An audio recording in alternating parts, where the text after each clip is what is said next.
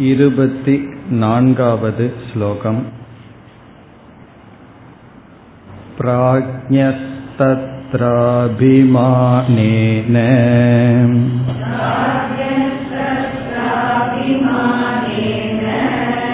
तैजसत्वं प्रपद्यते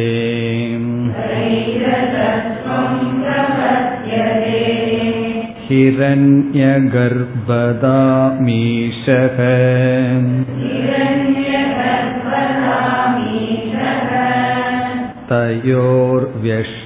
तयोर्व्यष्टिसमष्टिता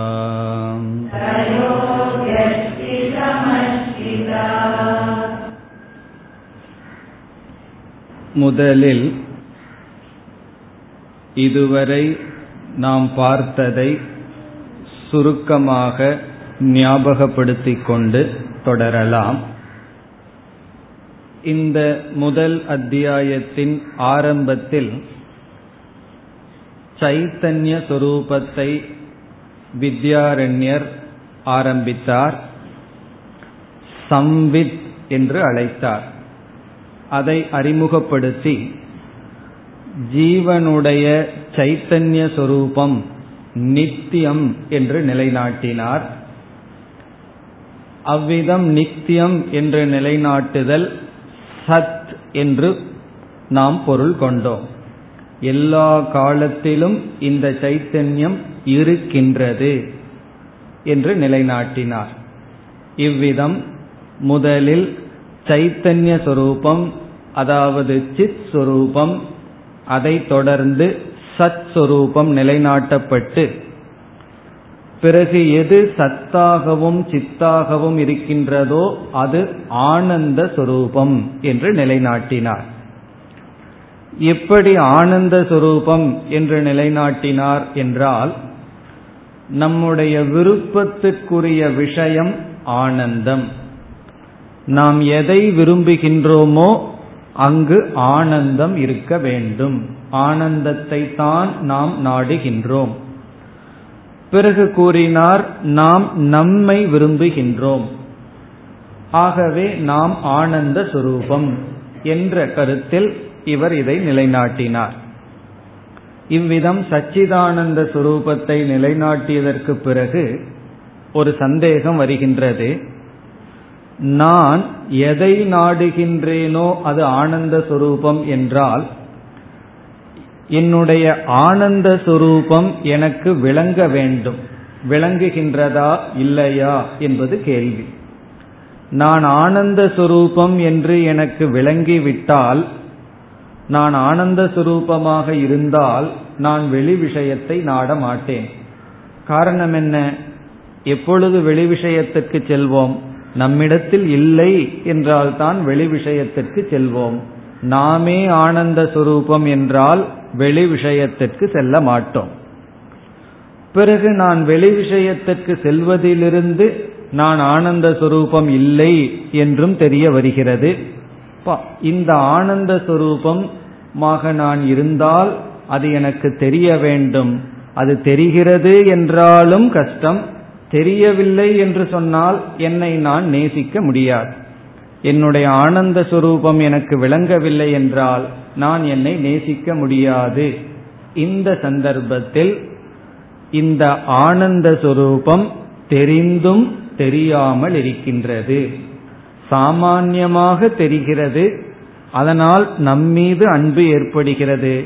தெளிவாக தெரியவில்லை. ஆகவே வெளியே நாம் செல்கின்றோம் என்று பிரதிபந்தத்தினால் ஒன்று இருந்தாலும் அதற்கு தடை இருந்தால் அதை நாம் அறிய மாட்டோம் என்று பிரதிபந்தத்தை அறிமுகப்படுத்தி அது அவித்யா என்று கூறினார்.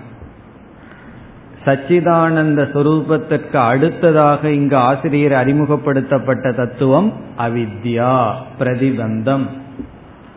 பிறகு இந்த அவித்யானது விளக்கப்பட்டது பிரகிருதி என்ற ஒரு தத்துவத்தை எடுத்துக்கொண்டு அந்த பிரகிருதியானது மூன்று குண வடிவமாக இருக்கின்றது. சத்துவ பிரதானம் ரஜ பிரதானம் தம பிரதானம் என்று அறிமுகப்படுத்தினார். அவ்விதம் அறிமுகப்படுத்தி சிருஷ்டி தத்துவமானது துவங்கியது. அந்த சிருஷ்டி தத்துவத்தில் சத்துவ பிரதானமான பிரகிருதியிலிருந்து ஈஸ்வர தத்துவமும் ரஜ பிரதானமான அல்லது அசுத்தமான சத்துவத்திலிருந்து அதைத்தான் இங்கு அவிசுத்தி என்று சொன்னார். நாம் ரஜ பிரதானம் என்று எடுத்துக்கொண்டால் ரஜ பிரதான பிரகிருதியிலிருந்து ஜீவ தத்துவமும் தோன்றுகின்றன. தோன்றுகின்றன என்றால் தெரிகின்றது. இப்ப சத்துவ பிரகிருதியிலிருந்து ஈஸ்வரன் ரஜ பிரகிருதியிலிருந்து ஜீவன் இனி தம பிரதான பிரகிருதியிலிருந்து இந்த பிரபஞ்சமானது தோன்றுகிறது. அந்த தமப்பிரதான பிரகிருத்தியிலிருந்து பிரகிருதியிலிருந்து முதலில் தோன்றுவது பஞ்சபூதங்கள் பஞ்ச சூக்மமான பூதங்கள். அதிலிருந்து விதவிதமான இந்திரியங்கள் தோன்றின அதாவது சூக்ம சரீரங்கள் தோன்றின என்பதெல்லாம் நாம் பார்த்து முடித்து பிறகு இந்த இருபத்தி நான்காவது ஸ்லோகத்தில் எப்படி இருக்கின்றோம் என்றால் சத்துவ பிரதான பிரகிருத்தியிலிருந்து ஈஸ்வரனும் அந்த ரஜ பிரதான பிரகிருத்தியிலிருந்து ஜீவனும் இருக்கின்றான். அந்த ஜீவனுக்கு பிராக்ஞன் என்று பெயர். சத்துவ பிரதான பிரகிருத்தியில் இருக்கின்ற ஈஸ்வரனை நாம் அந்தர்யாமி என்று அழைக்கலாம். அவர்கள் சூக்ம சரீரம் தோன்றியதற்கு பிறகு அந்த தத்துவங்களுக்கு என்ன பெயர் கிடைக்கின்றது என்பதை இந்த இருபத்தி நான்காவது ஸ்லோகத்தில் கூறியுள்ளார். முதல் வரியை பார்த்தால் பிராஜ்யக தத்ர அபிமானேன தைஜசத்துவம் பிரபத்யதே. பிராஜ்யன் என்பவன் யார்? ரஜப்பிரதான பிரகிருதியில் இருப்பவன். தத்ர தத்ர என்றால் இதற்கு முன் கூறப்பட்ட விளக்கப்பட்ட சூக்ம சரீரத்தில் அபிமானம் வைக்கும் பொழுது தைஜசத்துவம் தைஜசன் என்கின்ற தன்மையை பிரபத்தியதே அடைகின்றான். ஒரு சூக்ம சரீரத்தில் பிராக்யன் அபிமானம் வைக்கும் பொழுது பிராக்யனுக்கு தைஜசன் என்று பெயர். இரண்டாவது வரைக்கு வந்தால் ஹிரண்ய கர்ப்பதாம் ஈஷக. ஈஸ்வரன் ஈஷக அந்தர்யாமி ஹிரண்ய கர்ப்பதாம் பிரபத்தியதே. ஹிரண்ய கர்ப்பன் என்ற பெயரை தன்மையை அடைகின்றார். இப்ப ஈஸ்வரங்கிறது யார்? என்றால் சத்துவ பிரதான அல்லது மாயையிலிருந்து வெளிப்படுகின்ற தத்துவம் ஈஸ்வரன். அந்த ஈஸ்வரன் கிரண்ய கர்ப்பன் ஆகின்றார். இனி கடைசி பகுதி தயோகோ வியஷ்டி சமஷ்டிதா. இப்ப இந்த பகுதி கடைசி பகுதி எதற்கு பதில் சொல்கிறது என்றால் நமக்கு ஒரு சந்தேகம் வருகின்றது. பிராஜ்யனும் சூக்ம சரீரத்தில் அபிமானத்தை வைக்கின்றான். ஈஸ்வரனும் சூக்ம சரீரத்தில் அபிமானத்தை வைக்கிறார்கள். பிறகு ஏன் பிராஜ்யனுக்கு தைஜசன் என்ற பெயர் வருகிறது?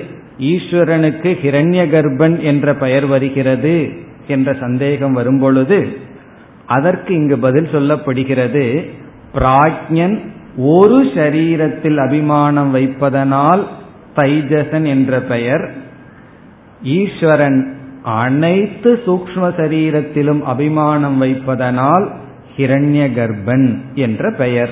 அதுதான் இங்கு கூறப்படுகின்றது. தயோகோ. தயோகோ என்றால் அந்த இருவருக்கு இந்த அந்த இருவர் என்றால் தைஜச ஹிரண்ய கர்ப்ப யோகோ தைஜசனுக்கும் ஹிரண்ய கர்ப்பனுக்கும் வியஷ்டி சமஷ்டிதா பவதி. அதாவது தைஜசன் என்பவன் வெஷ்டி வெஷ்டி என்றால் தனி இண்டிவிஜுவல் சமஷ்டி என்றால் டோட்டல் அனைத்தும். இந்த இடத்துல ஒரு சிறு குழப்பம் அல்லது தெளிவின்மை நாம் பார்க்கின்றோம். அது என்ன வெஷ்டி அது என்ன சமஷ்டி? அந்த ஒரு இடத்தை இனி அடுத்த ஸ்லோகத்தில் வித்யாரண்யர் விளக்குகின்றார். எந்த இடத்துல ஒரு வேக்னஸ் ஒரு தெளிவின்மை இருக்கிறத நம்ம அனுபவிக்கிறோமோ உடனே அடுத்த ஸ்லோகத்தில் பார்த்தோம்னா அதை அவர் தெளிவுபடுத்துவார். பிராக்ஞன் தைஜசனாகின்றான் ஈஸ்வரன் கிரண்ய கர்ப்பனாகின்றார் இதற்கு காரணம் சமஷ்டி வியஷ்டிதான் வேதம் அப்படி என்றால் என்ன வியஷ்டி என்ன சமஷ்டி வியஷ்டி என்றால் இண்டிவிஜுவல் தனித்தன்மை ஒன்று சமஷ்டி என்றால் முழுமை அனைத்தும் சேர்ந்திருத்தல் அதனுடைய தத்துவம் என்ன அதுதான் அடுத்த ஸ்லோகத்தில் விளக்கப்படுகின்றது இப்பொழுது இருபத்தி ஐந்தாவது ஸ்லோகம் समष्टिरीश सर्वेषाम्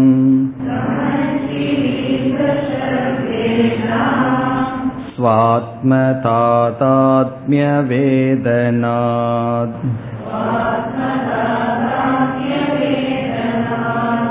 तदभावात्तदोन्येतु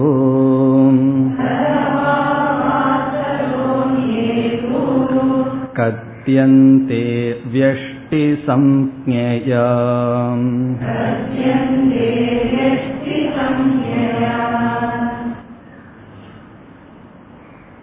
இந்த ஸ்லோகத்தில் சமஷ்டி வியஷ்டி என்ற தத்துவம் என்ற கான்செப்ட் விளக்கப்படுகின்றது வேறு இடங்களெல்லாம் மிக அழகாக பல உதாரணங்கள் கொடுத்து விளக்குவார்கள் அதில் ஒரு உதாரணத்தை இப்பொழுது பார்க்கலாம் மரங்கள் இருக்கின்றது.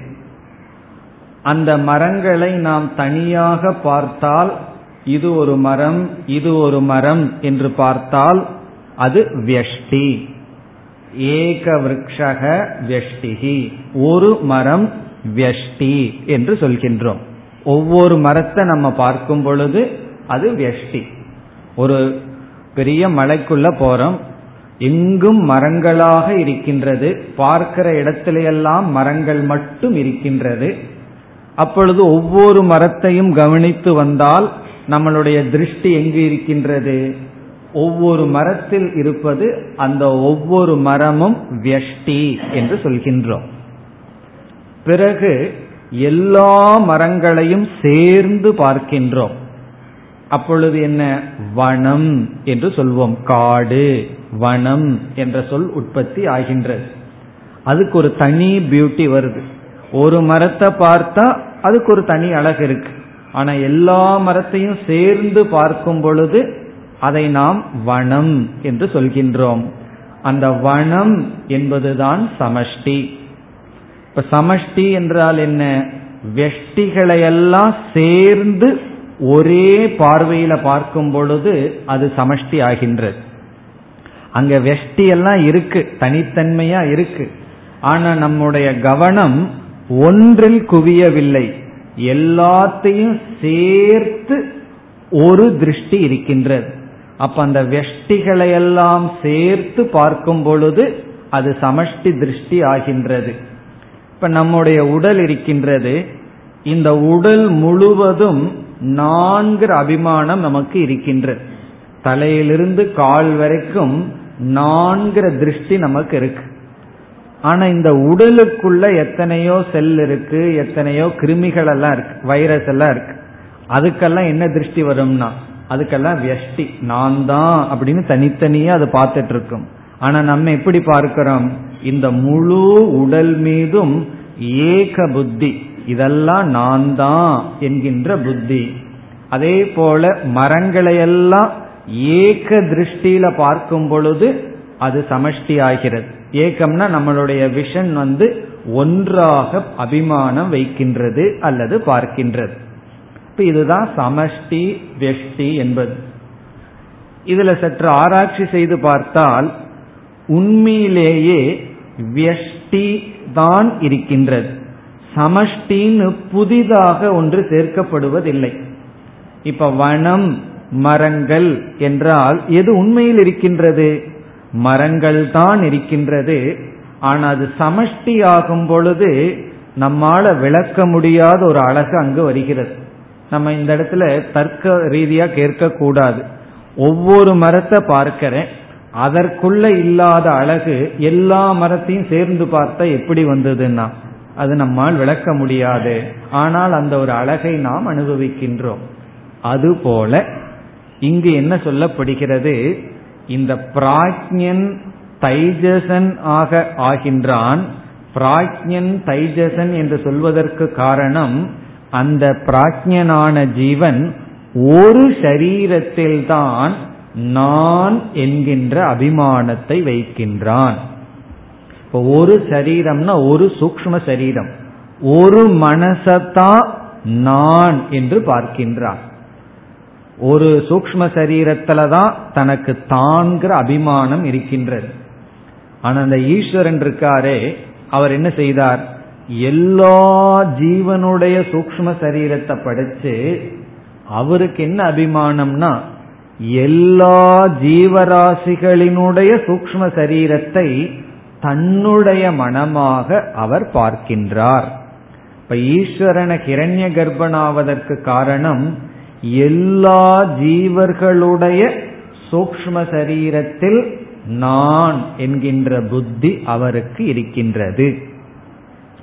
நம்ம ஏன் சம்சாரியா இருக்கோம் ஈஸ்வரன் ஏன் முக்தனா இருக்கிறார்னா இதுதான் காரணம். நமக்கு நம்ம மனசுதான் தெரியுது. ஆனா ஈஸ்வரனுக்கு யாருடைய மனசு தெரிகிறது? அவர் எல்லாருடைய மனதையும் தன்னுடைய மனதாக கொள்கின்றார். அதனாலதான் நம்ம மனதுக்கு வர்ற ஹிதத்தை நம்ம பார்த்துக்கிறோம். இனியோருடைய மனதை நம்ம உணர்வதில்லை. அதுல நமக்கு அபிமானம் வருவதில்லை. இப்ப அதுதான் இங்க சமஷ்டி வெஷ்டி. ஈஸ்வரனை நம்ம கிரண்ய கர்ப்பன்னு சொல்லி அவருக்கு ஏன் அந்த பெருமை வருகிறது என்றால் அவர் அனைத்து சூக்ம சரீரத்தையும் தானாக பாவிக்கின்றார். ஜீவர்களெல்லாம் ஒரு சூக்ம சரீரத்தை மட்டும் தான் என்று நினைக்கிறார்கள். அதுதான் இங்கு சொல்லப்பட்டுள்ளது. இதை கேட்ட உடனே இனி ஒரு சந்தேகமும் நமக்கு வரலாம். அது என்ன சந்தேகம் என்றால் நமக்கு ஒரு மனதின் மீது அபிமானம் வைக்கிறதுனால எவ்வளவு கஷ்டம் வருது? தூங்கும் போது மனசு மேல அபிமானம் கிடையாது. சந்தோஷமா இருந்தோம். இப்போ ஒரு மனதின் மீது நமக்கு அபிமானம் வச்சு அதுக்குள்ள ராகத்வேஷத்தோட ரொம்ப கஷ்டப்படுறோம். ஈஸ்வரன் நம்முடைய எல்லா மனதிலையும் அபிமானம் வச்சாருன்னு சொன்னா அப்ப அவருக்கு எவ்வளவு பெரிய ராகத்வேஷம் இருக்கும்? இந்த ஒரு மனசுல அபிமானம் வைக்கிறதுனால இந்த மனசுக்குள்ள இருக்கிற விருப்பு வெறுப்பெல்லாம் நம்ம என்ன செய்கின்றது? நம்ம பாதிக்குது. நம்மளுடைய எல்லா மனதிலையும் ஈஸ்வரன் அபிமானம் வச்சாருன்னா அப்ப அவருக்கு எவ்வளவு பெரிய விருப்பு வெறுப்பு இருக்கும்? அவர் சம்சாரிகளுக்கெல்லாம் சம்சாரியா தான் இருப்பார். எல்லா சம்சாரிகளையும் தான் நினைக்கும் போது அவர் பெரிய சம்சாரியா இருப்பாரே என்ற சந்தேகம் வரும் பொழுது இந்த அபிமானத்துக்கு இங்கு பயன்படுத்துகின்ற சொல் தாதாத்மியம் என்ற சொல். இத வந்து தான் கொள்ற அபிமானத்திற்கு இங்கு குறிப்பிடப்படுகின்ற சொல் தாதாத்மியம். தாதாத்மியம் என்ற சொல் எப்படி வந்துள்ளது என்றால் ததேவ ஆத்மா ததேவ ஆத்மா. ததேவ ஆத்மான்னா அதுதான் நான். ததுனா அது. ஆத்மான்னா இந்த இடத்துல நான். இப்ப ததேவ ஆத்மா எஸ்ய சக ததாத்மா. அதை நான் என்று பாவித்தல். ததாத்மனக பாவக தாதாத்மியம். அதை நானாக பாவிக்கின்ற பாவனை. அந்த உணர்வு. வேறு ஒன்றை நான் எடுத்துக்கிறது. அது வந்து தாதாத்மியம். இப்ப தாதாத்மியம் என்றால் அதை தானாக உணர்தல். இப்ப வந்து இந்த உடலை நாம உணரும் பொழுது இந்த உடலோடு நமக்கு தாதாத்மியம். நம்முடைய மனசை நாமளா உணரும் பொழுது நான் சொல்லும் பொழுது மனதுடன் தாதாத்மியம். இப்ப சில பேர் வந்து வெளியிருக்கிற விஷயத்தையே நான் நினைச்சிட்டாங்கன்னு வச்சுக்குவோமே. ஏதாவது மனசுல ஏதாவது கோளாறு ஏற்பட்டு ஏதாவது வெளியிருக்கிற பொருளையே நான் நினைச்சிட்டா அதோடு அவர்களுக்கு தாதாத்மியம். இப்ப தாதாத்மியம் என்றால் ஒன்றை தானாகவே பாவித்தல் அல்லது உணர்தல். இந்த தாதாத்மியம் இரண்டு விதமான தாதாத்மியம் இருக்கின்றது பல விதமான தாதாத்மியம் இங்கு நம்ம இரண்டு விதமான தாதாத்மியத்தை பார்க்கிறோம். ஒன்று பிராந்திஜ தாதாத்மியம் பிராந்திஜ தாதாத்மியம் என்றால் இந்த இடத்துல பிராந்தி அப்படின்னு சொன்னா கடையில விற்கிறதையும் கூட எடுத்துக்கலாம். பிராந்தி அப்படின்னு சொன்னா குழப்பம் அறியாமை மிஸ்டேக் ஜ அப்படின்னா தோன்றியது. தவறால் தோன்றிய தாதாத்மியம். நம்ம தப்பு செய்து பிராந்தினா அறியாமை அல்லது தவறு மிஸ்டேக் மிஸ்டேக்ல தப்பா எடுத்துக்கிறது. அது நான் அல்ல ஆனா தப்பா அதை நானா எடுத்துக்கிறது. இப்ப வந்து ஒரு ஒருவர் வந்து ஸ்கூலுக்கு போறார் தன்னுடைய குழந்தைய கூப்பிடுறதுக்கு. வேறொரு குழந்தைய பார்த்து இதுதான் தன் குழந்தைன்னு கையை பிடிச்சு எடு கூப்பிடுறார். அதுக்கப்புறம் புரியுது இது நம்ம குழந்தை அல்லன்னு. இப்ப இவருக்கு என்ன உணர்வு ஏற்பட்டது? இது நம்முடையது என்று இவர் நினைத்தது பிராந்திஜம் அறியாமை பை மிஸ்டேக் அதே போல ஒன்றை நாம்னு நினைக்கிறது தவறுதல் காரணமாக நினைக்கலாம். அல்லது குழந்தைகளிடம் நீயே நான் அப்படின்னு சில பேர் சொல்லுவோம். அது வந்து தெரிஞ்சே நம்ம சொல்லுவோம். அதை வந்து நம்ம பிராந்தின்னு சொல்றதில்ல. நான் தான் நீ நீ சாப்பிட்டா நான் சாப்பிட்ட மாதிரி நான் சாப்பிட்டா நீ சாப்பிட்ட மாதிரி இப்படியெல்லாம் சில சமயங்கள்ல சொல்லும் பொழுது இது கவுனம் கவுனம் சொன்னா தெரிஞ்சே நம்ம பிரயோகம் பண்றது. இப்படி நம்ம சொல்வது இப்படி நம்ம உணர்வது பிராந்தியில வரவில்லை. அப்படி இந்த பிராந்திஜ தாதாத்மியம் ஜீவனிடம் இருக்கின்றது. இப்ப ஜீவன் வந்து இந்த சரீரத்தை நான் நினைக்கும் பொழுது அதாவது சரீரம்னா இந்த இடத்துல சூக்ம சரீரம். மனதை நான் நினைக்கும் பொழுது அவனுக்கு வந்து அறிவு பூர்வமாக எதையும் அவன் நினைக்கல. அறியாமையினால நினைக்கின்றான். காரணம் என்ன? இதற்கு முன்னாடியே வித்யாரண்யன் சொல்லியிருக்கார் அவித்யா வசகக இவன் வந்து அவித்தியினுடைய வசத்தில் இருக்கான். அவித்தியினுடைய வசத்தில் இருப்பதனால் அறியாமையினால் சூக்ம சரீரத்தை முழுவதும் தான் என்று நினைக்கின்றான். ஆகவே சம்சாரம். இனி ஈஸ்வரனுடைய தாதாத்மியம் எப்படி? என்றால் அது பிராந்தியில வந்த தாதாத்மியம் அல்ல. இந்த உலகத்தையே நானாக பார்க்கின்றேன். சர்வாத்ம பாவம் சொல்றான். அது பிராந்தியில வந்ததல்ல. பேத சகிஷ்ணு தாதாத்மியம் என்று அதை அழைப்பார்கள். பேத சகிஷ்ணு தாதாத்மியம். இந்த வார்த்தையெல்லாம் ரொம்ப புரியலினா பரவாயில்ல. ஈஸ்வரன் கிட்ட இருக்கிற தாதாத்மியம் பேத சகிஷ்ணு தாதாத்மியம். சகிஷ்ணு அப்படின்னா பேத சகிஷ்ணு என்றால் மேலோட்டமான பேதம் இருக்கின்றது என்ற அறிவுடன் அதனுடைய அதிஷ்டான புத்தியில் வைக்கின்ற தாதாத்மியம். இப்போ ஒரு ஞானி சொல்றார் எல்லா ஜீவர்களும் நானாக இருக்கின்றேன்னு சொன்னா அப்ப எதற்கு இவர் சாப்பிடணும்? வேற ஏதோ ஜீவன் சாப்பிட்டா தான் சாப்பிட்ட மாதிரி என்று அவர் இருப்பதில்லை.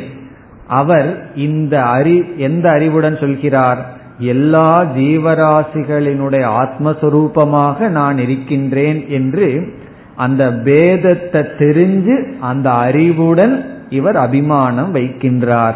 அப்படி ஈஸ்வரன் ஞான பூர்வக தாதாத்மியம். இந்த பேத சகிஷ்ணுவை விட்டுட்டோம்னா ஞான பூர்வக தாதாத்மியம். ஞானத்துடன் அனைத்தையும் தானாக பார்த்தல். அனைத்திடத்திலும் அபிமானம் வைத்தல். அனைத்து ஜீவராசிகளுடைய மனதையும் ஞானபூர்வமாக ஒற்றுமையாக அல்லது தானாக பார்த்தல். இப்ப நம்முடைய பதில் என்ன? ஹிரண்ய கர்ப்பன் வந்து எல்லா சூக்ம சரீரத்தை அபிமானம் வைத்தாலும் ஒரு அறிவுடன் அபிமானம் வைக்கிறார். இதெல்லாம் மித்தியா வெறும் நாமரூபம் என்ற அறிவுடன் வைப்பதனால் என்ன கேள்விக்கு இது பதில்?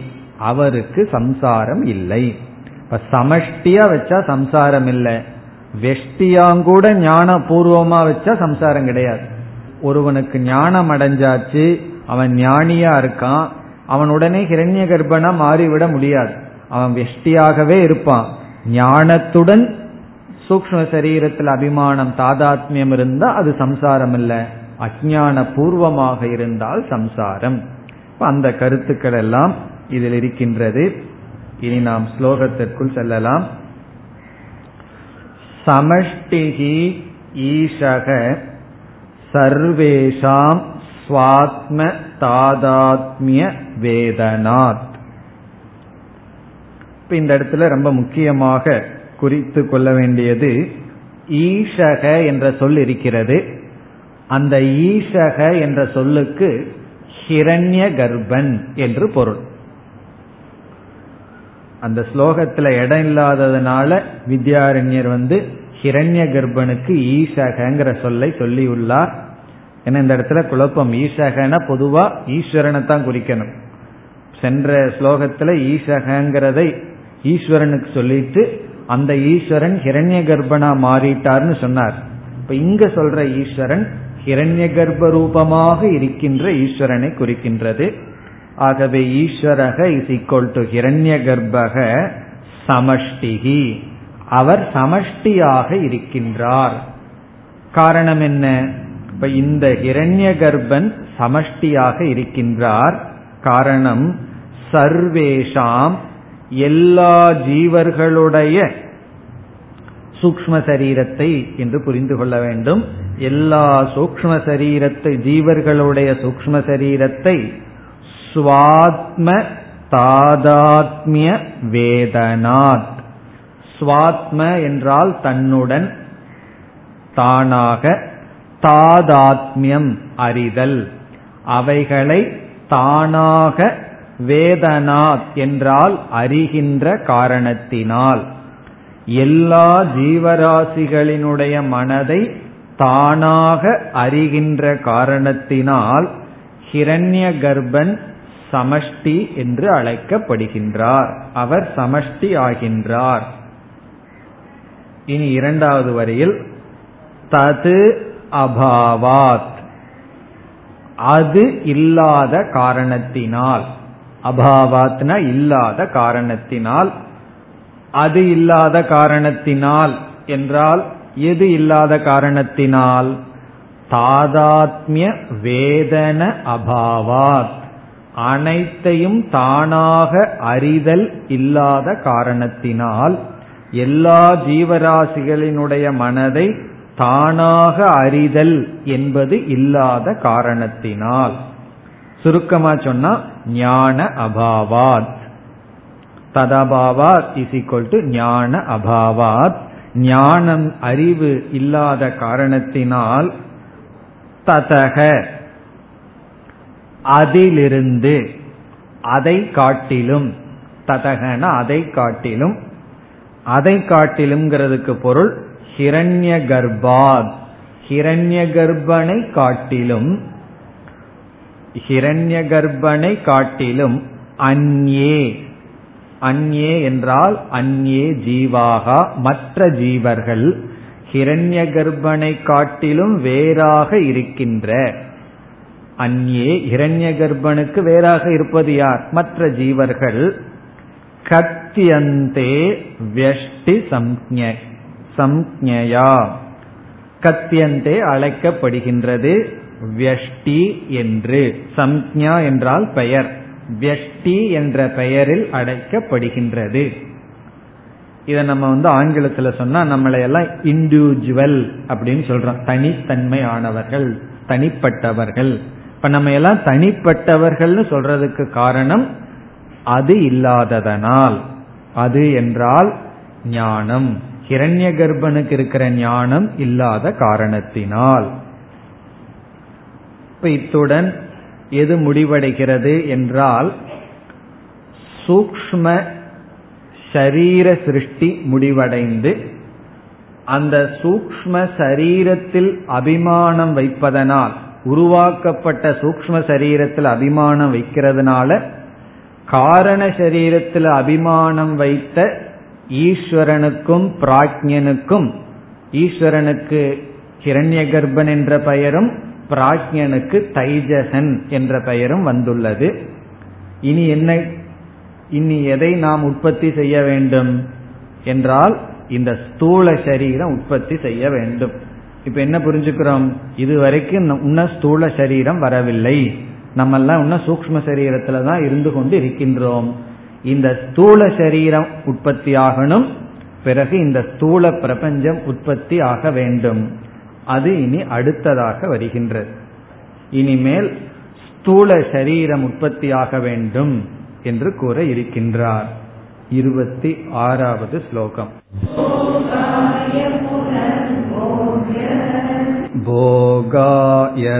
भोगायतनजन्मने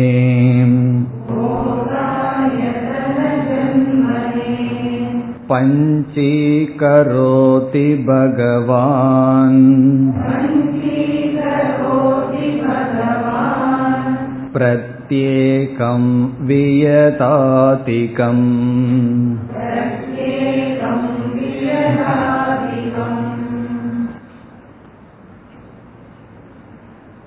இந்த நிலையில் எல்லா ஜீவர்களுடைய சூக்ம சரீரம் உருவாக்கப்பட்டு விட்டது இப்பெல்லாம் எல்லா ஜீவர்களுக்கும் என்ன கிடைச்சாச்சு கரணம் கிடைத்து விட்டது. சூக்ம சரீரம் இந்திரியங்கள் இவைகளெல்லாம் கிடைச்சாச்சு.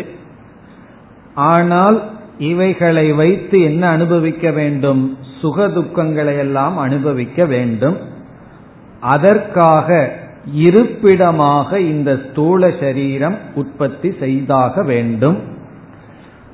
போகத்தை அனுபவிக்கிறதுக்கு ஸ்தூல பிரபஞ்சமும் அதற்கு தகுந்த ஸ்தூல சரீரமும் உற்பத்தியாக வேண்டும். அது இனி உற்பத்தி ஆகின்றது. அதற்காக இந்த ஐந்து சூக்ம பூதங்களை இப்பொழுது வந்து நம்மிடம் ஐந்து சூக்ம பூதங்கள் இருக்கு. அதை பஞ்சீகரணம் என்ற ஒன்றை இறைவன் செய்கின்றார். அதுதான் இந்த ஸ்லோகத்தினுடைய சாரம். எளிமையான ஸ்லோகம். இப்பொழுது ஸ்லோகத்திற்குள் சென்றால் தத் போகாய வித்யாரண்யர் அதிகமான புரோனவனை பயன்படுத்துவார். அது இது எது இப்படியே சொல்லிட்டு இருப்பார் அதனால கவனமா அந்த ஒவ்வொரு புரோனவனுக்கும் ஒவ்வொரு உரிச்சொல்லுக்கு என்ன பொருள்னு பார்க்கணும். தத் போகாயன அவர்களுடைய போகத்துக்காக. தேஷாம் போகாய தேஷாம் ஜீவானாம் போகாய ஜீவர்களினுடைய போகத்துக்காக. ததுங்கிறது இங்கு ஜீவர்களை குறிக்கின்றது. ஜீவர்களுடைய போகத்திற்காக ஜீவானாம் போகாய என்ன செய்கின்றார்? புனக மீண்டும் சூக்ம லெவல்ல சிருஷ்டி செய்தது போதாது. அடுத்தது ஸ்தூல நிலைக்கு வரணும். ஆகவே மீண்டும் போகிய போக ஆயத்தன ஜென்மனி. இங்கு போக்யம் என்றால் விஷயங்கள். பிரபஞ்சம் போக்யம் அனுபவிக்கக்கூடிய பொருள்கள். போக்யம். இப்ப போக்ய என்றால் விஷய விஷயம் என்றால் என்ன? அனுபவிக்கக்கூடிய பொருள்கள். அதாவது பிரபஞ்சம் போக்ய போக ஆயத்தன. போக ஆயத்தனம் என்பது இறுதியாக ஸ்தூல சரீரத்தை குறிக்கின்ற சொல். போக ஆயத்தனம் என்பது நம்முடைய ஸ்தூல சரீரத்திற்கான பெயர். போகம் என்றால் என்ன? இன்பம். இந்த இடத்துல இன்பம்ங்கிறத காட்டிலும் அனுபவம் என்று பொருள் கொள்ள வேண்டும். சுக துக்க அனுபவம். போக ஆயத்தனம் என்ற சொல்லுக்கு பொருள் இருப்பிடம். ஆயத்தனம் என்றால் ஸ்தானம் என்று பொருள். போக ஆயத்தனம் என்றால் போகத்தை அனுபவிக்க இருப்பிடமாக இருக்கின்ற. அவ்வளவுதான் பொருள். போக ஆயத்தனம்னா சுகதுக்கத்தை அனுபவிக்க இருப்பிடமாக இருப்பதை ஜென்மனே உற்பத்தி செய்வதற்காக. ஜென்மனே என்றால் உற்பத்தி செய்வதற்காக. இங்க போக ஆயத்தனம்ங்கிறது ஸ்தூல சரீரத்தை குறிக்கின்ற. இப்ப போக்ய போக ஆயத்தன ஜென்மனே என்றால் விஷயத்தையும் அந்த விஷயத்தை அனுபவிக்கின்ற சரீரத்தையும் படைப்பதற்காக.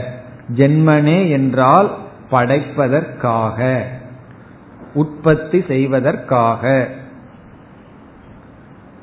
விஷயங்களையும் அதை அனுபவிக்க சரீரத்தையும் ஸ்தூல சரீரத்தையும் உற்பத்தி செய்வதற்காக. பகவான். இந்த இடத்துல பகவான் ஈஸ்வரன் சிருஷ்டிகர்த்தா.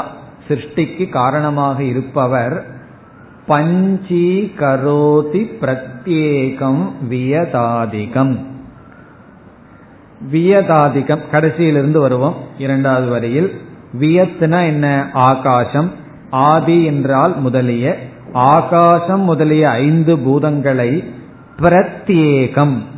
ஒவ்வொன்றையும் பிரத்யேகம்னா ஒவ்வொன்றையும். வியதாதிகம் பிரத்யேகம் என்றால் ஆகாசம் முதலிய ஐந்து பூதங்கள் ஆகிய ஒவ்வொரு பூதத்தையும் பஞ்சீ கரோதி பஞ்சீ கரோதி என்றால் ஐந்து தன்மை உடையதாக மாற்றுகின்றார். பஞ்சீ கரோதி என்றால் ஐந்தைந்தாக செய்கின்றார். பஞ்சீகரணம் செய்கிறார் அர்த்தம். ஒவ்வொரு பூதத்தையும் பஞ்சீகரணம் செய்கின்றார். சூக்மமாக இருக்கின்ற பூதங்கள் பஞ்சீகரணம் நடக்கும் பொழுது ஸ்தூலமாக மாறுகின்றது. இப்ப சூக்மமா இருக்கிற பூதம் பஞ்சீகரணம்ங்கிற ஒரு ப்ராசஸ் நடக்கும் பொழுது அது ஸ்தூலமாக மாறுகின்றது. இனி உடனே என்ன சந்தேகம் நமக்கு வருது? அந்த பஞ்சீகரணம் தான் என்ன? என்ன பஞ்சீகரணம்ங்கிறது அது நடந்தால் சூக்மமா இருக்கிறது ஸ்தூலமாக மாறுகின்றதே என்ற சந்தேகம் வரும் பொழுது இனி இருபத்தி ஏழாவது ஸ்லோகம் द्विधा विधाय चैकैकम्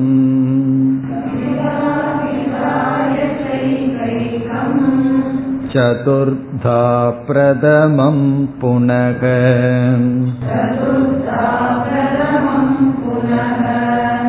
स्वस्व इतरद्वितीयांशैः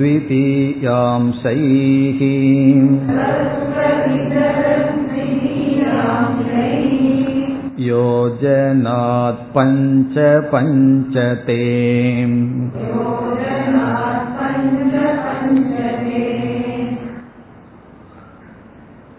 முழு பஞ்சீகரணத்தை இந்த ஒரே ஸ்லோகத்தில் அடக்கி வைத்துள்ளார். மிக சுருக்கமாக கூறியுள்ளார். இந்த பஞ்சீகரணம்ங்கிறதெல்லாம் தத்துவபோதம்னு ஒன்று படிக்கிற காலத்தில் படிச்சிருப்போம். தத்துவ போதத்தை முடிக்கிற காலத்தில் மறந்திருப்போம். இந்த பஞ்சீகரணம்ங்கிறது மிக எளிமையானது தான் பலருக்கு இது தெரிந்திருக்கும். இருந்தாலும் தெரியாமல் யாராவது இருக்கலாம் அல்லது தெரிஞ்சு மறந்திருக்கலாம். அவர்களுக்காக இதை நாம் பார்க்கலாம்.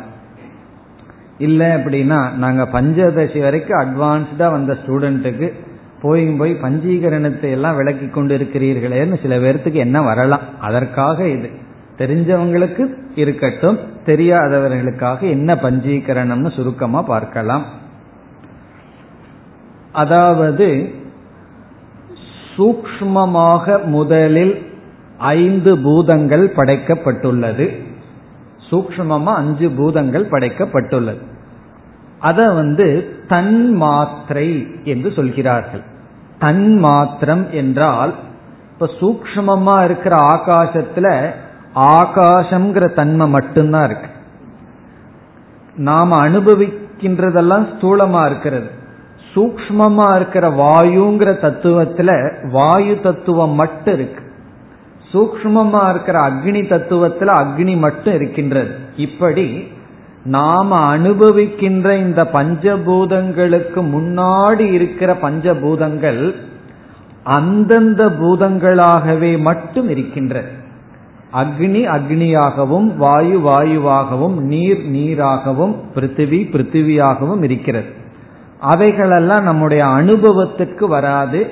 ஸ்தூலமாக நாம் அதை பார்க்க முடியாது.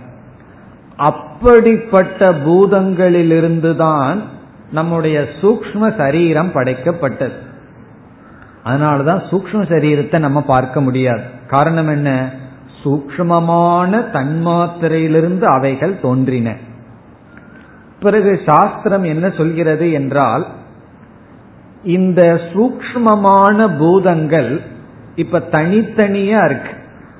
அந்த தனித்தனியாக இருக்கின்ற சூக்மமான பூதங்கள் ஒரு குறிப்பிட்ட விகிதத்தில் ஒரு இங்க ஒரு விகிதத்தை பார்க்க போறோம். ஒரு சிறிய கணக்கு பார்க்க போறோம். அந்த குறிப்பிட்ட விகிதத்தில் ஒன்றோடு ஒன்று கலக்கும் பொழுது மிக்ஸ் ஆகும் பொழுது அவைகள் ஸ்தூலமாக மாறி விடுகின்றன. அதுதான் பஞ்சீகரணம். பஞ்சீகரணம்னா ஒன்றோடு ஒன்று கலத்தல் என்று பொருள். மிக்ஸ் ஆகிறது. கலந்து விடுதல். இப்ப சூக்மமாக இருக்கின்ற பூதங்கள் தனித்தனியாக இருக்கின்ற பூதங்கள் ஒன்றோடு ஒன்று கலக்கும் பொழுது அவைகள் ஸ்தூல பூதங்களாக மாறி விடுகின்றன. அந்த களத்தில் வந்து நம்மளாக இஷ்டத்துக்கு கலந்துடக்கூடாது அது ஒரு விகிதத்துல கலக்கப்படுகின்றது மிக்ஸ் ஆகுது. அப்பொழுது உடனே என்ன ஆகின்றது நமக்கு அனுபவிக்கக்கூடிய பிருத்திவி தோன்றிவிடுகிறது. நம்முடைய அனுபவத்துக்கு வருகின்ற நெருப்பு வாயு இவைகளெல்லாம் தோன்றி விடுகின்றது அந்த விகிதம் தான் இந்த ஸ்லோகத்தில் சொல்லப்பட்டுள்ளது. அது எப்படி என்றால் இப்பொழுது ஒரு பூதம் இருக்கு. அந்த ஒரு பூதம் இப்ப ஆகாசத்தை எடுத்துக்குவோம். இந்த ஆகாசம் என்ற ஒரு பூதம் இருக்கு. அது என்ன செய்கிறது என்றால் தன்னுடைய சில பகுதிகளை மற்ற பூதங்களுக்கு கொடுத்துட்டு மற்ற பூதங்களிலிருந்து சில பகுதிகளை தான் எடுத்துக் கொள்கிறது. உடனே இது நாம் ஸ்தூல ஆகாசமாக மாறி விடுகிறது. பிறகு வாயு தத்துவம் இருக்கிறது. அது ஒரு பகுதியை தான் வச்சுட்டு மீதி பகுதியை பிரிச்சு மற்றவங்களுக்கு கொடுத்துட்டு மற்ற பூதங்களிடமிருந்து அந்த தன்மையை கொஞ்சம் பெற்றுக்கொள்கிறது. உடனே வாயுவாக மாறுகின்றது. அப்படி சூக்ம பூதங்கள் ஒன்றோடு ஒன்று ஒரு குறிப்பிட்ட விகிதத்தில் கலக்கும் பொழுது ஸ்தூலமாகிறது. அந்த களத்தலுக்கு தான் பஞ்சீகரணம். என்ன பஞ்சீகரணம்னு ஏன் சொல்வது என்றால் அஞ்சுமே ஒன்றுக்குள் ஒன்று கலந்து விடுகின்றது. அதுதான் இங்கு சொல்லப்படுகிறது. அதை நம்ம ஸ்லோகத்திற்குள்ள போறதுக்கு முன்னாடி அந்த பஞ்சீகரணம் எப்படி கலந்து விடுகிறதுன்னு பார்த்துருவோம். பிறகு இந்த ஸ்லோகத்திற்குள் நாம் செல்லலாம். இப்ப நம்ம வந்து ஐந்து பூதங்கள் நம்மிடத்தில் இருக்கின்றது. இந்த ஐந்து சூக்ம பூதங்கள் என்ன செய்கின்றது? ஒவ்வொரு சூக்ம பூதங்களினுடைய பாதி தன்மை அப்படியே இருக்கின்றது இப்ப வந்து ஒவ்வொரு சூக்ம பூதங்கள் ஐம்பது ஐம்பது சதவீதமாக பிரிகின்றது. பிப்டி பிப்டி பர்சன்டா பிரியுது.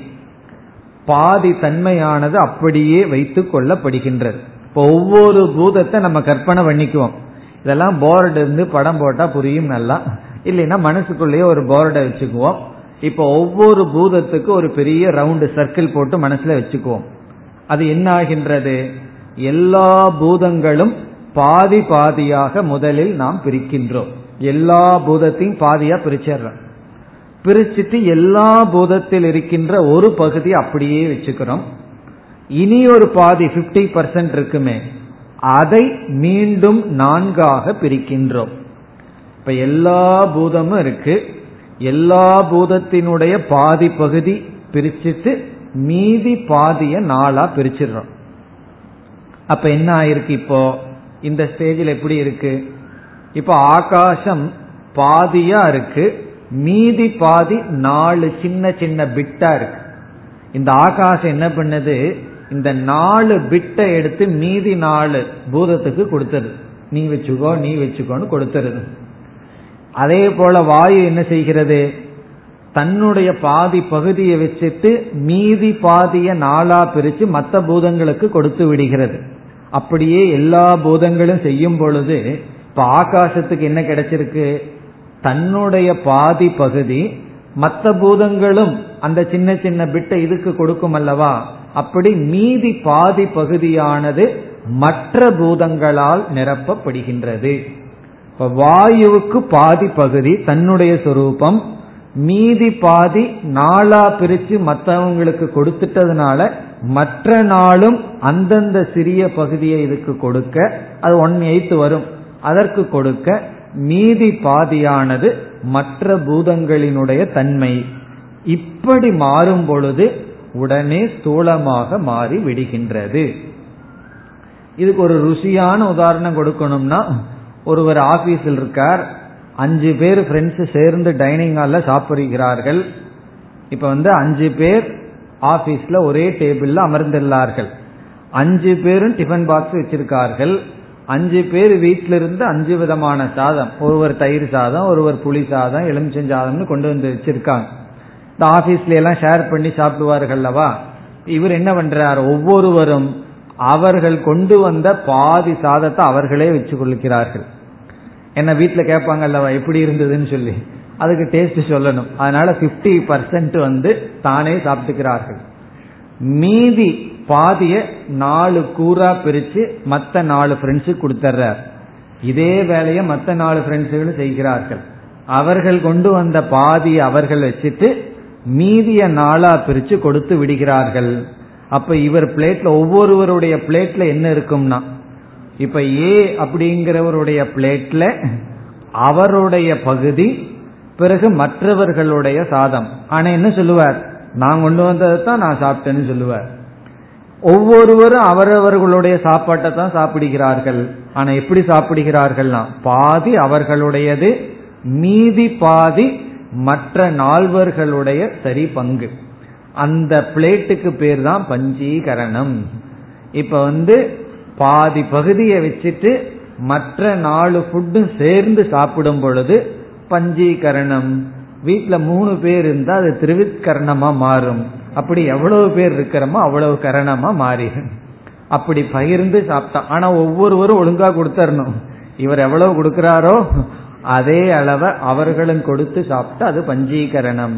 அதுதான் பூதங்களுக்குள்ளேயே நடந்தாச்சு. அப்படி பூதங்களுக்குள்ள நடக்கும் பொழுது பஞ்சீகரணமாக நாம் அனுபவிக்கின்ற இந்த ஸ்தூல பிரபஞ்சம் வருகின்றது. வித்யாரண்யர் எவ்வளவு சுருக்கமா சொல்றாருன்னு பார்ப்போம். வித்யாரண்யர் ஸ்லோகம் எழுதுற மாதிரி நம்ம பேசி பழகணும்னு ஒருத்தர் சொன்னார். அவ்வளவு சுருக்கமா அதே சமயத்துல தெளிவாகவும் பேசியிருந்தோமா? மற்றவர்கள் மாதிரி வள வள வளன்னு இருக்கக்கூடாது என்று நம்மளுடைய சொல் எப்படி இருக்கணும்னா இவருடைய ஸ்லோகம் போல இருக்கணும் பாரு. அதை நம்ம இதுல உணரலாம். இடையில எவ்வளவு சேர்த்தி புரிந்து கொள்ள வேண்டியது இருக்குன்னு பார்ப்போம். முதல்ல என்ன சொல்றார்? இப்ப முதல் பகுதியா வருவோம். இனி ஒவ்வொரு பகுதியினுடைய டிரான்ஸ்லேஷனை பார்ப்போம்.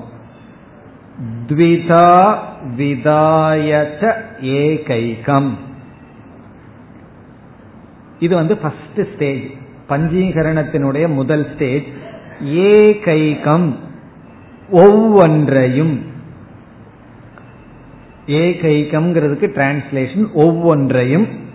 இந்த ஒவ்வொன்றையும் நம்ம எப்படி புரிந்து கொள்கின்றோம் ஒவ்வொரு பூதங்களையும். ஏகைகம்ங்கிறதுக்கு டிரான்ஸ்லேஷன் ஒவ்வொரு பூதங்களையும். துவிதா சொல்லுக்கு வருகின்றோம். இப்ப எவ்வளவு தூரம் டிரான்ஸ்லேட் பண்ணிருக்கோம் ஏகைகம். ஒவ்வொரு பூதங்களையும் துவிதா இரண்டு சரிசமமான பாகங்களாக. த்விதாங்கிறதுக்கு இவ்வளவு அர்த்தம். இரண்டு சரிசமமான பாகங்களாக. ஒவ்வொரு பூதங்களையும் இரண்டு சரிசமமான பாகங்களாக. நான் இரண்டாத்தான் பிரிக்கிறேன்னு சொல்லிட்டு எப்படி பிரிக்க கூடாது நைன்டி பர்சன்ட் டென் பர்சன்ட் பிரிக்க கூடாது இரண்டு சரிசமமான பாகங்களாக விதாய என்பதற்கு டிரான்ஸ்லேஷன் பிரித்து. அப்போ ஃபர்ஸ்ட் பகுதிக்கு நம்ம எவ்வளவு தூரம் பொருள் கிடைக்குது? ஒவ்வொரு பூதங்களையும் இரண்டு சரிசமமான பாகங்களாக பிரித்து. இத வந்து இவ்வளவு சுருக்கமா சொல்லியிருக்கார். ஒவ்வொரு பூதங்களையும் இரண்டு சரிசமமான பாகங்களாக பிரித்து இப்ப எவ்வளவு தூரம் வந்திருக்கு நம்ம பஞ்சீகரணத்துல? அஞ்சு பூதங்கள் இருக்கு சரிசமமாக பிரிக்கப்பட்டு விட்டது. இனி அடுத்த பகுதியில் என்ன சொல்றார்? சதுர்தா பிரதமம் புனக. புனக என்றால் மீண்டும். சதுர்தா பிரதமம். இவ்வளவுதான் இதுல சொல்லியிருக்கார். ரெண்டே சொல்லுதான் சொல்லியிருக்கார். அதுக்கு என்ன அர்த்தம்னா பிரதமம் என்ற சொல்லுக்கு பொருள் பிரதம பாகக அப்படின்னு அர்த்தம். முதல் பகுதி. நான் ரெண்டா பிரிச்சிருக்கோம். அதுல முதல் பகுதி மேல் பகுதின்னு வச்சுக்குவோமே. முதல் பகுதி. இப்ப பிரதமம் இஸ் ஈக்வல் டு பிரதமம் பாகம். சதுர்தா. அவ்வளவுதான் சொல்லியிருக்கார். நான்காக. முதலை நான்காக. அவ்வளவுதான் சொல்லியிருக்கார். அதுல நம்ம என்னென்ன சேர்த்திக்கணும்னா ஒவ்வொரு பூதங்களினுடைய பூதங்களின் ஒவ்வொரு பூதங்களின் முதல் பகுதிகளை ஒவ்வொரு பூதங்களின் முதல் பகுதிகளை மீண்டும் ஒவ்வொரு பூதங்களின் முதல் பகுதிகளை மீண்டும் சரிசமமாக நான்காக பிரித்து. இதெல்லாம் முதல் வரியில இரண்டாவது பகுதியினுடைய பொருள். மீண்டும் கூறினால் ஒவ்வொரு பூதங்களின் முதல் பகுதிகளை மீண்டும் சரிசமமாக நான்காக பிரித்து. இது புரிகின்றது அல்லவா ஒவ்வொரு பூதத்தினுடைய முதல் பகுதியை மீண்டும் மீண்டும்ங்கிற வார்த்தை புனகங்கிறதுல இருக்கு. மீண்டும் இந்த இடத்துலயும் சரி சமமாகங்கிறத புரிஞ்சுக்கணும்.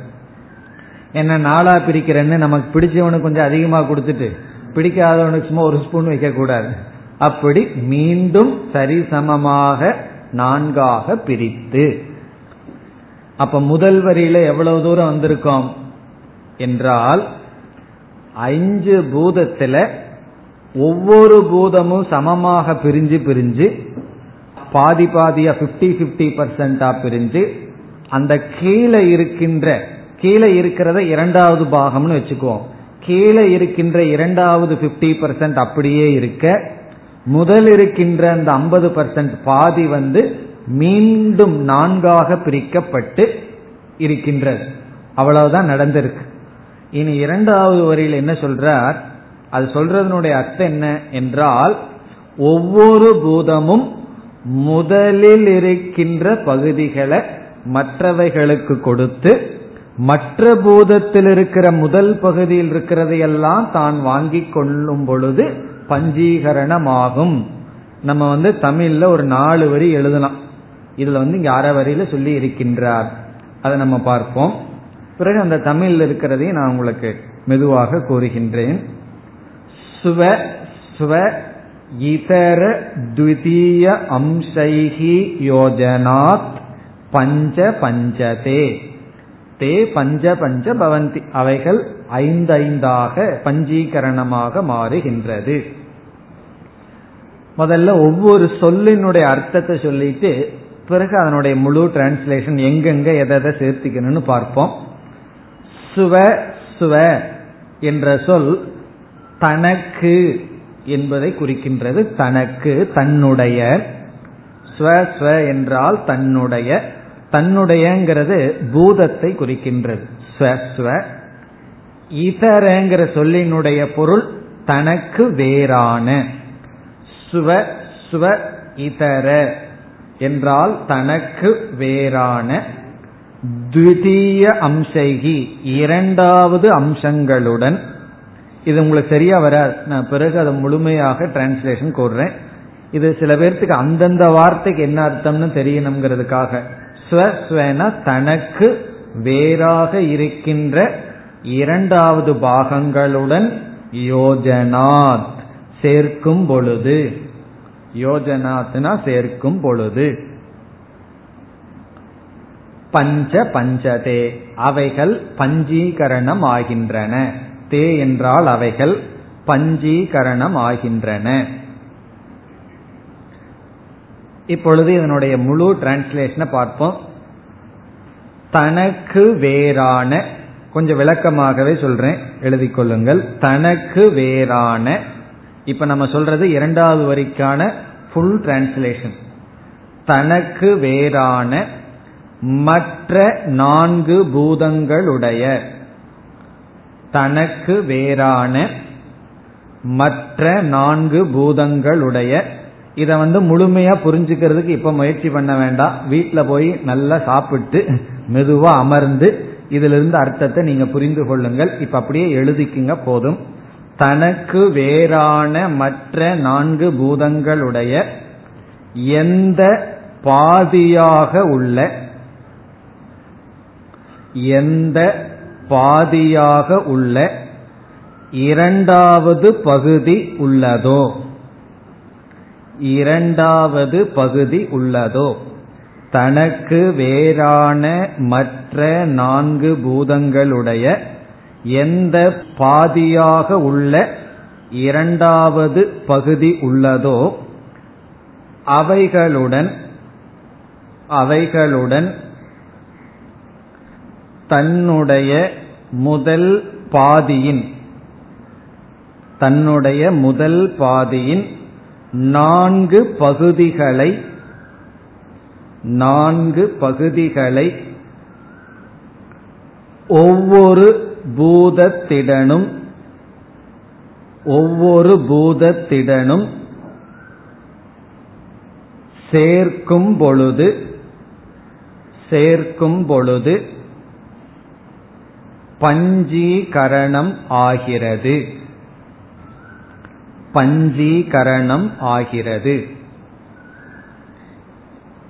இவ்வளவு எங்க எவ்வளவுல வச்சிருக்காருன்னா ஸ்வஸ்வ இதர துதியாம்சைகி யோஜனா பஞ்ச பஞ்சதே. அதெல்லாம் இதை நம்ம வந்து சில இதெல்லாம் இடையில சேர்த்து பூர்த்தி செய்துள்ளோம். தனக்கு வேறான மற்ற நான்கு பூதங்களுடைய எந்த பாதியாக உள்ள இரண்டாவது பகுதி உள்ளதோ அவைகளுடன் தன்னுடைய முதல் பாதியின் நான்கு பகுதிகளை ஒவ்வொரு பூதங்களுடன் சேர்க்கும் பொழுது பஞ்சீகரணம் ஆகிறது இது பஞ்சீகரணம் ஆகிறதுக்குள்ள நமக்கு ஜீர்ணமாயிரும்.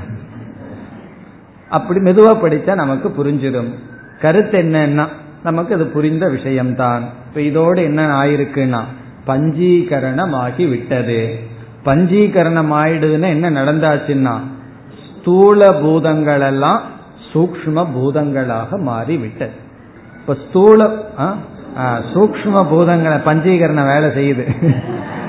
சூக்ம பூதங்கள் எல்லாம் ஸ்தூல பூதங்களாக மாறி விட்டது நம்ம பார்த்து அனுபவிக்கின்ற பூதங்களாக மாறிவிட்டது.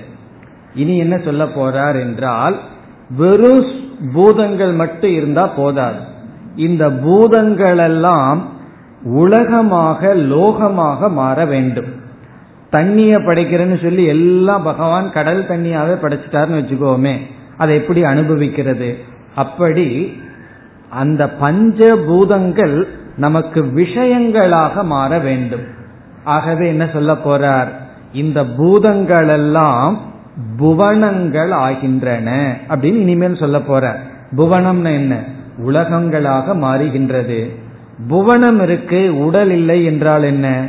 ஆகவே உடல்களாக மாறப் போகின்றது என்று சொல்லி நீ அடுத்தது இந்த தூளபூதம் புவனமாகவும் இந்த சரீரமாகவும் மாறும்.